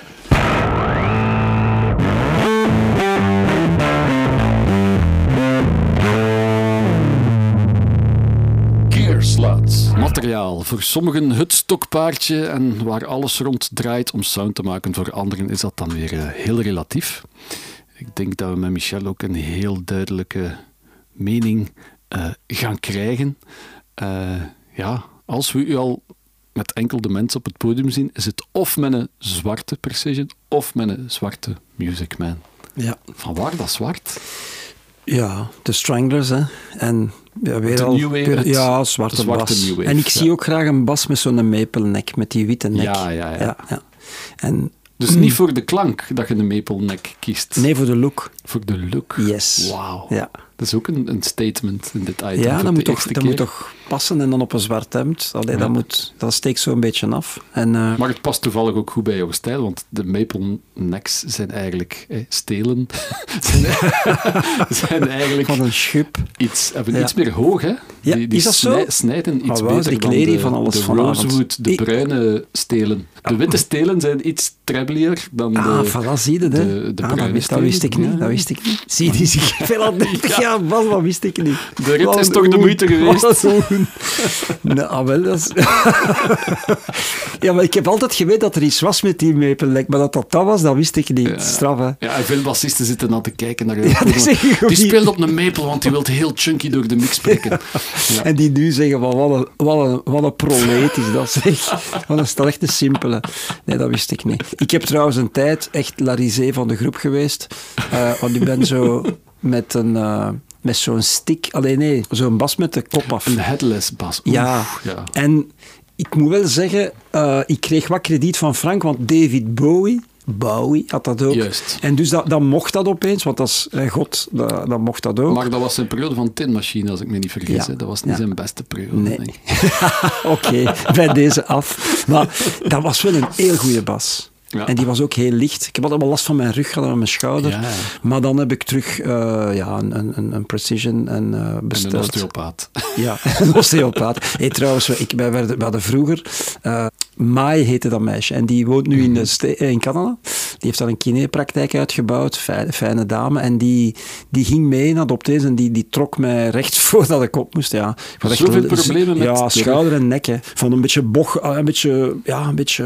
En die schouder die is eigenlijk helemaal naar de kloten eigenlijk. Maar bon. De linkerschouder. Wel, de pezen, hè, zo, dat heeft een naam, er ook 2 keer aan Frozen Shoulder aan geopereerd. Ja. En dat is van die houding waarschijnlijk en van zo'n beetje die bult te hebben. En zij trok dat zo wat recht, zo, want die spieren gingen altijd in kramp in uw nek. Dat was vreselijk. Maar toch hardnekkig bij de loodzware Music Man en de loodzware Precision. Ja, het weegt zwaar. Hè. Ik heb nu bij Paul Belgrado die... een zeer fijne grote, vriendelijke basreus uit Bilbao. Die ruim de tijd neemt om een bas te maken. Volgens mij, tegen het volgende decennium is ze klaar. Maar, de slechtste verkoper ter wereld. Ja, absoluut, heb ik hem ooit gezegd. Maar hij heeft er een gemaakt nu en die ging klaar zijn voor de theatertournee. Niet dus. Maar die is veel lichter. Want inderdaad, zo'n... Ik moet zijn zus nog zwart spuiten. Ja, nog 3 maanden. Je moet nog eens afkomen, want we moeten nog eens over... Ja. En als ik maar Paul beslist zelf, joh, wat kan mij schelen wat voor een knop in ebbenhout daarop komt? Of, hoe moeten die pick-ups zijn dan? En ik zeg... Pick-ups. Een pick-up, dat is wat je een plaat... Nee, dat zijn die spullen. Of humbucker. Ik ken daar niks van. Hè, echt, de micro's van uw bas. Ah ja, voilà. Die dingetjes. En gaat hij een maple-nek maken dan? Nee. Ja, in de maple-nek, absoluut. Ah, ja. Toch? Ja. Maar met carbon inlegkruisjes. Ja. Voor de sustainability. Ja, ik weet het. Ja. Carbon uit de zoutmijnen. Ik weet niet wat hem ermee gaat doen. Maar volgens mij gaat ze nooit afgeraken. Gaat zijn vrouw met bellen en Paul... Ja, nee, ze zal zeker ooit afgeraken. En hij is ook aan een hele sterke reeks bassen bezig op dit moment. Ja, hij maakt mooie dingen. Ik heb er eentje in mijn handen gehad, een paar maanden geleden. Ja. Maar wat ik daar mooi aan vind, ik zei dat straks ook over passie, en dat vind ik wel fijn, want wij zeveren wel veel in deze podcast, maar ik kan ook af en toe iets serieus zijn. Zoiets met uw handen vanuit niks maken. Ja. Ik ben daar niet jaloers op. Absoluut niet, want dat is een gevoel dat ik niet ken. Maar ik ben daar wel... Ik vind dat in zijn plaats fantastisch. Soms heb je plaatsvervangende schaamte voor dingen dat mensen doen. En dan zegt je, oei. Maar hier heb ik dat echt... Als ik hem uitleg hoe dat doet, dat echt van een blok hout. Hè. Dus ik koop een blok hout en dan... 16 jaar later heeft hij daar een bas gemaakt voor mij. Dank u, Paul. Ja. Ja. Ik wou toch nog in uw show even Frank van der Linden aan het woord laten. Okay. Over uw gear en hoe dat je dat benadert. Oké, dus laat hem maar eens horen. Michel de Koster is veruit de enige goede muzikant die ik ken die eigenlijk totaal niet met zijn materiaal bezig is. Een beetje goede bassist, die heeft allemaal de juiste pedalen staan. Die heeft een distortiepedaal staan die een basdistortiepedaal is. Dat doet Michel gewoon niet. Die heeft nou een tube screamer die goed klinkt voor hem. Die wel wat bas wegneemt, maar dat vindt hij niet erg. Want als hij dan later in een lied invalt zonder die vervorming, dan is er ineens veel meer bas. En dan heb je een soort drop gehad eigenlijk. Maar die hij dan oplost door dan daarna goed door te pompen. Dus dat is eigenlijk perfect voor zijn sound. En voor de sound die hij met de mens kan hebben. En hetzelfde voor zijn andere effecten. Die heeft dan zo'n plankje met een aantal boseffecten die al zo oud zijn dat ze ondertussen terug hip aan het worden zijn. Maar die helemaal niet voor basgitaar bestemd zijn. Eigenlijk speelt Michel ook niet echt bas. Hij speelt echt basgitaar. Sommige producers hebben daar soms last mee gehad. En te zeggen van, ja, nu mankeren we echt wat bas in dit nummer. Ja, we hebben daar soms een mouw aangepast om hier en daar een klein stukje bassynthesizer toe te voegen. Maar ook daar heel spaarzaam, want ja, dat is gewoon deel van de sound om af en toe... zoals bij de Who eigenlijk een beetje. En dat is niet toevallig, want ik denk dat John Entwistle wel een van zijn jeugdidolen was. Ja, soms viel de bodem daar ook gewoon uit. En dat doet de muziek dan leven. En dat doet de muziek weer pompen als er dan weer echt een zwaardere, diepere bas invalt. Dus dat is perfect eigenlijk. Ja, ik zie je al denken van... Ah, juist. Die ben ik vergeten. Ja, John Entwistle. Ook vanwege bij de goden. Hey, bassisten. Attituden ook, hè. Ja, hè. Ja. En ik weet niet wat dat waar is, maar zo die mythe dat hij dan zo twee glazen aan zijn microstand hangen had mee met whisky cola en dan met enfin, en de P die daar gewoon staat, blablabla, maar die speelde natuurlijk wel met zijn vingers. Hè. Ja. En ja, de basriffs van... Thundervingers. Allee, ja. Dat is heel moeilijk om na te spelen, omdat daar zoveel... Ja. Dat is niet ritmisch, dat is heel tussen de lijnen zo door. Fantastisch. Trouwens, we zijn toch in complimentendag, hè, maar wat Frank daar zegt, opeens besef ik, en dat kan Frank ook zeer goed met tekst en met taal. Ja. Hij zegt, hij speelt eigenlijk geen bas, hij speelt basgitaar. Dat is de eerste keer dat ik dat hoor. Ja. En ik snap nu opeens, na 30 jaar met die mens samengezet, ja, dat eigenlijk wel waar is. En dat ik daar nog nooit bij stil is. Beetje zoals Lange Polle bij Triggerfinger. Een soort en slaggitarist... En in de laagte fungeren. Ja, misschien wel, ja. Dat is een zekere vergelijking, ja. En inderdaad, we hebben trouwens niks gezegd over producers en zo. En Paul, Jean Blauwten, die toch voor ons veel betekend hebben. Ja, die heeft de debuutplaat. Nee, dat was Paul Spiegelhagen. Dat was Paul, ja. Paul, ja. En ja, daar heb ik hele warme herinneringen aan. Maar soms zijn ze, ja, daar zit wel weinig laag in en zo. En zeg ik kan dat niet aan. Allee, ik heb dat wel geprobeerd op een aantal platen te doen, maar... Je kunt niet tegen je eigen... Dat gaat niet. Als je moet niks willen zijn dat je niet zijt, eigenlijk. En dat geldt... Dat vind ik ook... Dat is ook naar het bedrijf... Ja. In coaching doe ik dat ook. Dat ik zeg, maar... Don't fake. Zo. Dus, het is geen probleem als je beseft wat uw zwakte is. Of wat dat uw... Enfin, zwakte. Dat is in de ogen van... Allee, wat is een zwakte? Wie definieert dat? Maar wees gewoon uzelf. Dat is zo gemakkelijk. Zijn zijn sterktes en omgekeerd soms ook. Hè? Maar ja, in het extreme zijn uw sterke punten, dat zijn uw zwakke punten. Hè? Als jij heel geduldig bent, zoals Paul Belgrado, dan wordt die bas nooit geleverd. Hè? Maar, dus en dat probeert je een beetje recht te trekken. Maar dat is prachtig. Allee, dat is mooi wat hem zegt over dat bas spelen. En inderdaad, van die gear, ik heb daar echt geen tijd. En ik vind ook dat dat allemaal dikke zever is. Want ik heb dat geprobeerd en ik heb dan zo mijn hartje gaan spelen. En nu heb ik een fantastische versterker, een Mezabugi. Een kleispel, maar dat is een mooi ding. Enorm onderschat. Ja, en die tip in die muziekwinkel in Sint-Niklaas, ik mag geen reclame maken. De Key waarschijnlijk. Ja, de Key. Hè. Die man die daar zo de bassen deed, en dat is een iets oudere man, en die zei gewoon... Was dat Walter toevallig? Walter Stes? Nee. Ik denk het, ja. En die zei, ik heb iets voor u, ik heb iets voor u. En dat is tof, want ik heb dat nogal gehad met mensen die mij dingen verkopen die mij goed kennen. Ik heb zo mijn autohandelaar waar ik regelmatig, want ik ben nogal een autofreak, om de 2 jaar wil ik iets anders. En dus, die zie mij binnen, ik ging daar eens gewoon voor, ik denk een vijs, en die zag me en zei... Kom eens, ik ken me het VA. En dan, in het dialect, hè. En dan gaan wij met een sleutel. En ik zei, wat? Oh, nee, nee. Ja, en zei, stut. Gaat eens bollen. En ik ging bollen, ik kwam zich binnen. En ik zei gewoon, wat kost dat? Ik moet dat hebben. En dat vind ik plezant als mensen nu... Ze zijn met hun vak bezig, hè, dus die weten goed... Dat vind ik wel tof, want waarschijnlijk had hij een tip geluisterd of kende die de muziek en zei die gewoon, dat gaat goed bij u passen. En die probeert nu niet zo een of andere... Weet je, ik heb... Mag ik die anekdote vertellen, Wouter? Nou, it's your show. Ik kocht ooit een Frank is stil voor de moment. Voilà. Dus. Ik kocht ooit een versterker op A in een winkel, hè, op de Boulevard du Midi in Brussel. Niet Hils, want die was dicht, maar die een andere winkel. En die verkoper daar was volgens mij ook... Dat was een bassist, Alain Gauthier. Ja, een collega van Paul Belgrado ook. Hè? Deze is de beste versterker, dit moet je nemen. Hè, en dat was zo, ja, en ik kocht die. En 2 jaar later ging ik terug eens in die winkel en ik wees zo die en hij verkocht mij die, en dat was ook een hele duur, dat was fantastisch, moest dat hebben. Oké, en dan nam ik dat mee, dat was veel te zwaar trouwens. Dus de roadie, die trokken zich daar een bul aan. En 2 jaar later kom ik in diezelfde winkel, en ergens in de hoek stond er nog zo eentje zo, en ik zeg, dat is goed. Ja. En dan ze keken me zo, oh, mais ça c'est vraiment de la merde, hè. Tous les imbéciles qui ont acheté ça. Allee ja, voor de Nederlandstaligen, al die imbéciles die dat gekocht hebben. Ja. En toen zei ik wel, uit, c'est truc tu m'as vendu, je hebt me dat verkocht. En zei, dat is pas possible, dat is pas possible. En sindsdien heb ik zo'n rond materiaal, ik weet het niet. Ja. En welke zijn dan de pedalletjes die zo uitzien dat ze weer in de mode zijn? Dat is niet waar. Ik heb links, wat heb ik links? Ja, heb ik zo'n phaser, kan dat? Zoiets groen. Nee. Flange, nee. De flange is roze en de groene is een phaser. De phaser, ja. Die zo een beetje de Cure zo ding geeft. Flangerachtig, ja. Het probleem daarvan is dat ik dat live gebruik, dat blaast alles op. En dan zie ik de bekken, hè, Bert van Roos, dan zie ik die al naar zijn knop. Wat is hier aan het gebeuren? Hier is iets ontploft. Dus dat gebruik ik niet veel. En dan, wat ik veel doe, is dus mijn rechter distortiepedaal, dat is een gele, combineren met mijn delay. OOD.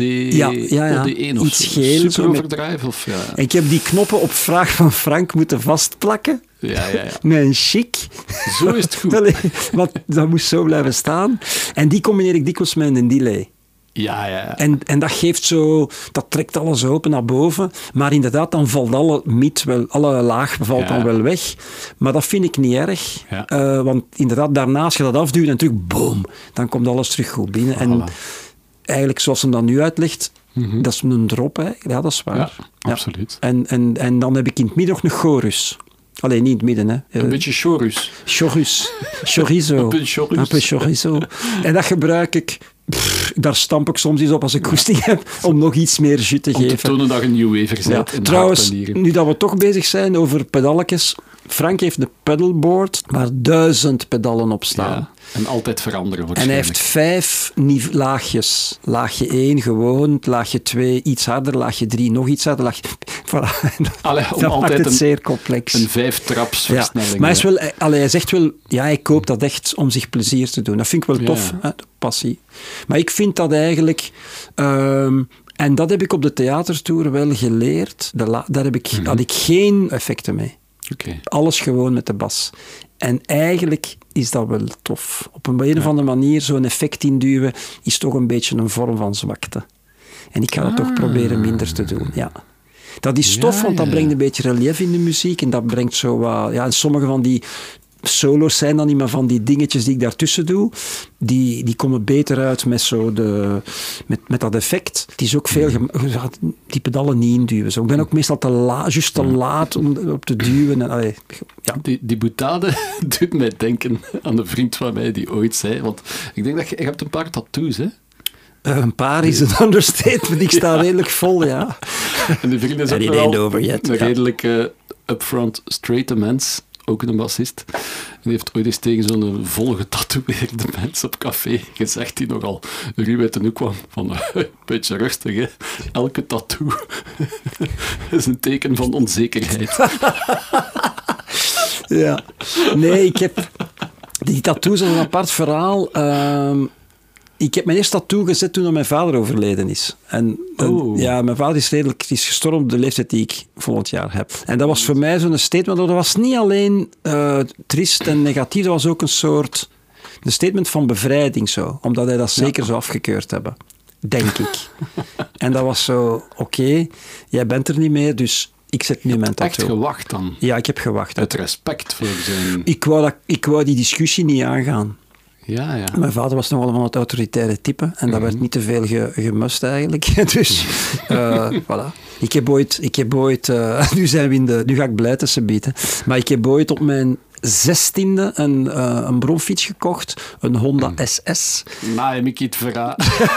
Een Honda SS. En ik had daarvoor gespaard en echt gaan werken in de weekends en ik was die gaan kopen. Mijn broer, die was ook meegegaan, maar mijn vader had daar niet zijn akkoord voor gegeven. Ja, we zijn daarmee thuisgekomen en we hebben zijn kunnen teruggaan. Ja. Nee, we zijn kunnen teruggaan. Dat komt de Makot niet binnen. En later heb ik dan gehoord waarom dat was, want hij was bang dat ik nogal een petrolhead was en van snelheid hield, dat ik me daarmee ging doodrijden. Wat hij dan niet wist, was twee dingen. Ik heb me dan een brommertje gekocht, een push, maar die ik zo opgedreven heb dat die jaar er ging dan die SS50. Ja. En hij had ook gezegd, als je 18 bent, ben je meerderjarig en dan doet je wat je wilt. En op 1 mei... van het jaar dat ik 18 werd, stond er een 400cc op de parking. En dan was hij wel zo chic om te zeggen, bien joué, mon fils. Goed gedaan. Ja. Maar die tattoos, dat zou veel te veel zever gegeven hebben. Dus dat was de eerste tattoo. En nu heb ik het ongelooflijke voorrecht om een fantastische schoondochter te hebben die ook tatoeëert. Als hoofdberoep. En die gebruikt u als try-out. En dat één ding is echt mislukt in mijn nek. Ja. Een pukkel. Ik had daar een zweer. En, nee, maar dat nek en handen en zo, dat doe ik niet. Maar nee, en er komen er nog. Okay. Als ik opa word, komt er nog één. Ja.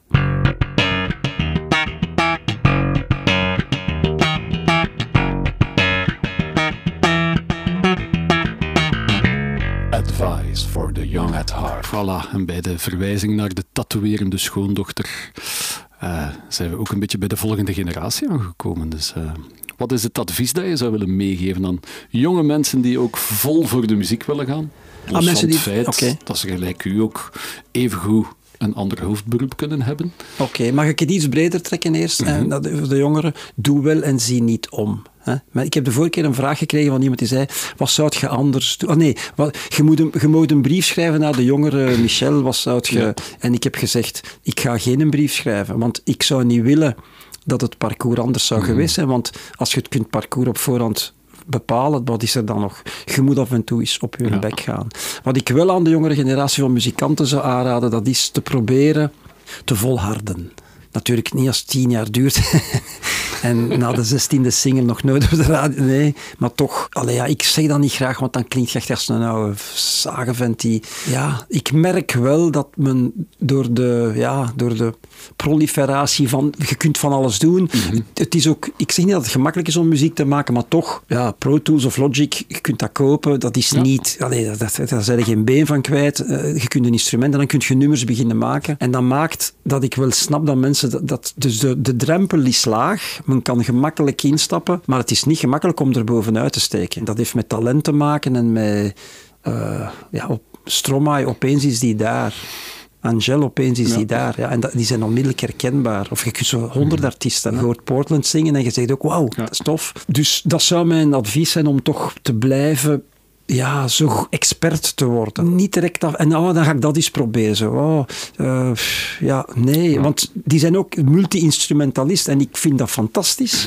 Maar ik stel mij soms de vraag, maakt dan niet dat ze wat gemiddeld zijn? Zo. En het is niet gemakkelijk hè, voor jonge mensen om vandaag muziek te maken. Ze moeten al... Ik denk niet dat ze nog moeten opboksen tegen een generatie van ouders die zegt, wow, daar gaan we nooit geld mee verdienen, want dat de ouders vandaag wel slimmer geworden zijn en toleranter en dat ook goedkeuren en daar ondersteunen. Maar natuurlijk, als je als ouder een kind hebt dat in de muziek zit en die zit daar 2 jaar met een muzikantenstatuut, wat toch eigenlijk een beetje een overleven is, en dan heb je daar wel hartpijn van. En dan zou je snel zeggen, jongen of meisje, doe iets anders. Maar ik zou dan in hun plaats zeggen, fuck off, ik doe gewoon verder. En het komt wel. Zie je, en dat zou mijn advies zijn. Volharden, zo niet afgeven. En dan maak ze sterke veerkracht, dat vind ik belangrijk. Ja, ja, ja. Veerkracht, zo niet onmiddellijk gaan. En dat is in het bedrijfsleven ook zo. Ja, er gebeuren dingen die zijn niet plezier. Ik ben 2 keer ontslagen in mijn carrière. Mm-hmm. En de eerste keer was dat echt een bom. Ah, en veel mensen zeiden, maar slikken zo. Van, laat hem maar doen. En ik zei, nee jongen, fuck it, ik ga er niet mee akkoord. Ja. En achteraf heb ik me dat dikwijls beklaagd. Want ik verdiende echt wel goed met een boterham. Dat was een fantastisch bedrijf. Maar als je niet ziek wordt, als je gezondheid goed is... Wat kan er gebeuren? Desnoods gaat je afwassen, hè? Allee. Je blijft leven, hè? Maar ja, en allee, zolang dat je niet door ziekten of door zo echt zware tegenslag getroffen wordt, gewoon blijven geloven in wat dat je doet en blijven gaan, zo. Voilà. Ja. Tegen beter weten in, zo. Dat zou mijn advies zijn voor de jonge mensen. Waarmee wij volledig instemmen. Trouwens, Wouter, mag ik daar nog iets aan toevoegen? Waarom kunnen oudere mensen ook niet met muziek beginnen? Ik kom zoveel mensen tegen die mij zeggen, wat dat jij doet, hè, dat heb ik altijd al willen doen. Dan zeg ik, maar wat houdt u tegen om morgen naar de muziekwinkel te gaan en gitaar te gaan kopen? Ja, ik heb daar geen tijd voor. Ik zeg, dat is een keuze. Eigenlijk zeg ik ze een beetje, dat is een beetje zever wat je nu zegt. Mm-hmm. Eigenlijk, als je dat echt wilt, dan ga je dat toch doen. Ja. Sorry. Maar dat is een beetje wat Filip Kaulier ook ooit in deze podcast zei, van mensen die dan extrinsieke excuses gaan zoeken van ja, ik heb een gitaar gekocht, maar ik heb niet zoveel tijd, omdat ja, als je er al geen tijd voor maakt, ja, dan is het niks voor u. Hè. En dat is ook niet erg, maar dan moet je dat niet zeggen. Want dan begint je te zagen en dan gaat Michel de Koster naar huis van het feest. Exact, man.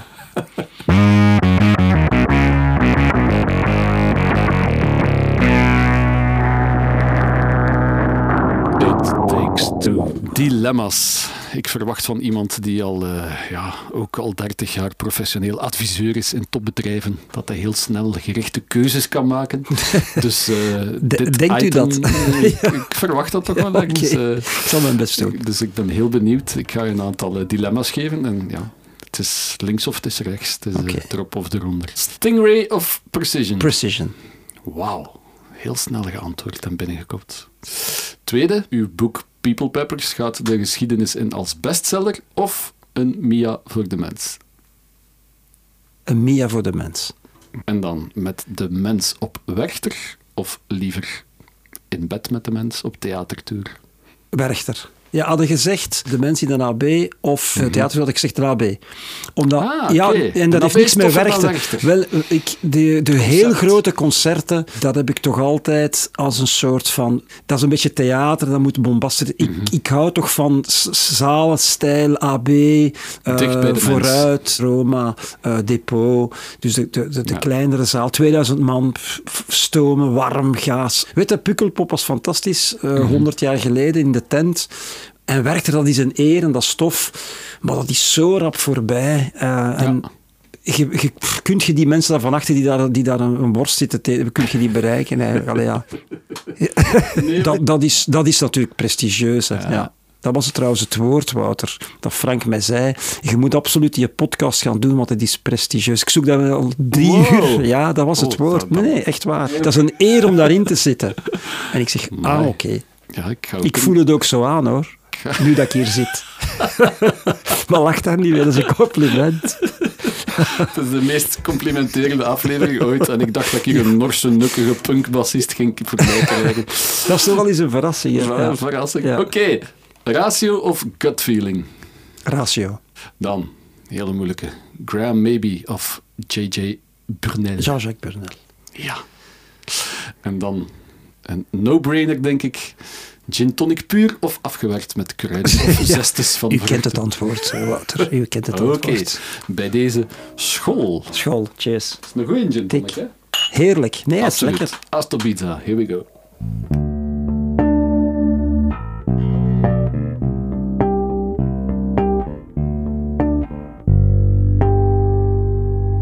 Famous last notes. En ondertussen is al aan het noedelen op zijn fantastische zwarte precision bass. Aan het oefenen, ja. Ja, voelt toch die... een beetje als een opdracht te vinden. Ja, als je die andere jongens... Pff, man, als die, pff, dan had ik... Trouwens, dat was een vraag die ik voor je had. Heb je al een vrouwelijke bassiste gehad? Al 3 tot nu toe. Ah, oké, dan heb ik ze niet al. Ja, waarvan 1 niet-Belgische. Dat was de uitsmijter van het eerste seizoen. Ja, dat je hebt gelijk. Dat vertelde David mij. Sorry, dat was ik vergeten. Ja, dat is... Ja, want dat heeft toch ook wel iets, hè? Absoluut, ja. Zou je Tina Weymouth niet kunnen krijgen? Nee. Kunnen krijgen in de zin van in de podcast? Ja, ze is natuurlijk al een beetje op leeftijd. Ja. Ik ben wel een heel grote fan van haar. Ik was in mijn tienerjaren al Talking Heads fan. Ja, ook zo met dat opgetrokken schoudertje. Tante zo, Tina, hè. Ja, die precision die dan zo groot... Ja, dat was echt... Ja. Geweldig, ja. En duidelijke, goede paslijnen. Simpel. Fantastisch, ja. Precision ook meestal. Je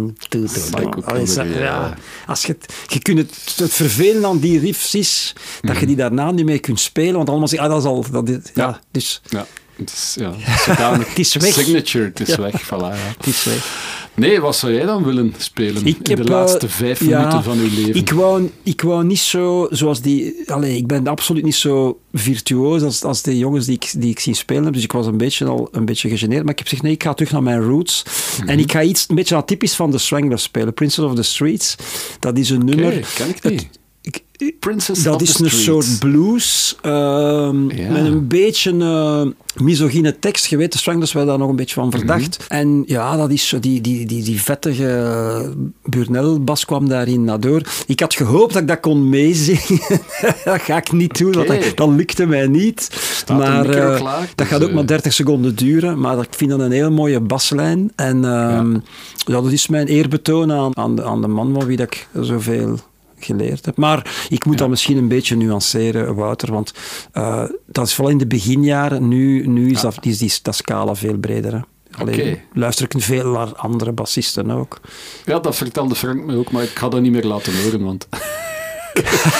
hij zei iets in de trant van dat Michel een van de weinige muzikanten is die durft zeggen van, ik luister gewoon naar dat. Als het op bas aankomt. Maar dat je daarnaast ook naar heel veel muziek luistert die niks met bas te zien heeft. Hè? Nee, bij Underworld komt geen bas in. Hè? Nee. Ik vind dat geniale muziek. Ik kan Underworld altijd opzetten. ja, voilà. Nee, dus 30 seconden. Ik kan niet slagen als ik iets vind. Dan, maar dan blijven er nog 4,5 minuten over op het einde van je leven. Wat zou je dan nog als laatste... ritueel willen stellen? Mijn gezin bij mij roepen. Die hebben toch dan het meeste recht op. Ja. Dat zou ik wel doen. Maar dat is triestig. Daar wil ik echt niet aan denken. Dat je nog... Maar allee, dat is vrees. Ik leef zo graag. Hè? Ja? Ja, maar ja. Ja, dat straalt je ook echt uit. Hè. Ja, maar dat is... Allee, ik heb het echt moeilijk met die 60. Hè. Maar bon, ik ga daar niet te moeilijk over doen en we gaan er gewoon door. Maar dat is nu eens een verjaardag. 50 was oké, maar 60 was echt... Heeft dat met mijn vader... Ja, zo... Ik weet het niet. Misschien wel. Dat ik zeg, dat is toch die... Ja... het zal dat wel zijn. Dat is een trauma. Dat je ouder gaat worden dan je eigen vader. Wel, misschien is het dat. Goh, Wouter, ik ga nog meer. Ik ga mee in uw kot hier komen. Ja. Ik leer mezelf kennen.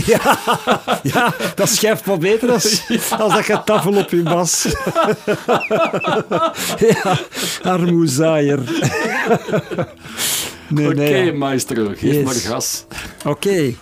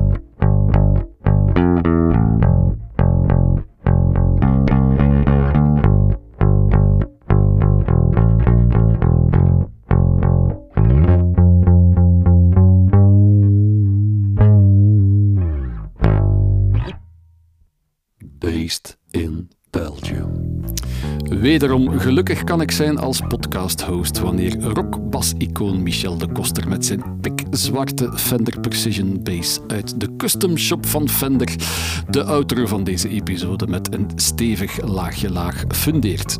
Check zeker ook ons YouTube-kanaal Based in Belgium om de famous last notes, daarnet door Michel vastgelegd, op klank en beeld te herbekijken. Meer info over de frisse gin tonic van het Spaanse wijndomein Astobiza, die Bernard van de Baar vandaag uitschonk en besprak, vind je steeds online op vitis.fm. Ik onthoud uit mijn ontmoeting met de immer downstrokende Michel de Koster dat bijna 60 worden geen prettig vooruitzicht is, maar dat al 30 jaar jezelf blijven loont, zowel muzikaal als in je hoofdberoep.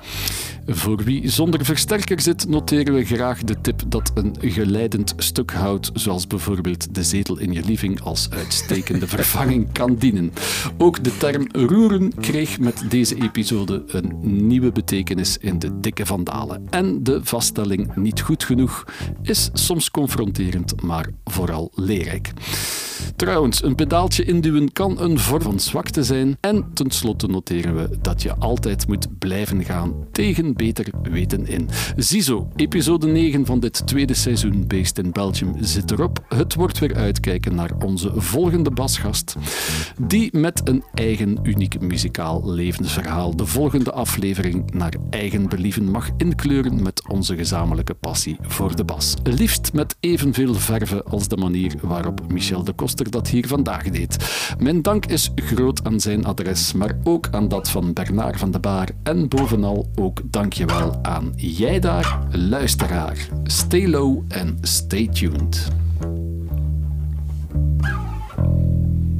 En de dikke Mie 110 ja. Laat de laatste klank weer klinken. Merci Michel. Graag gedaan.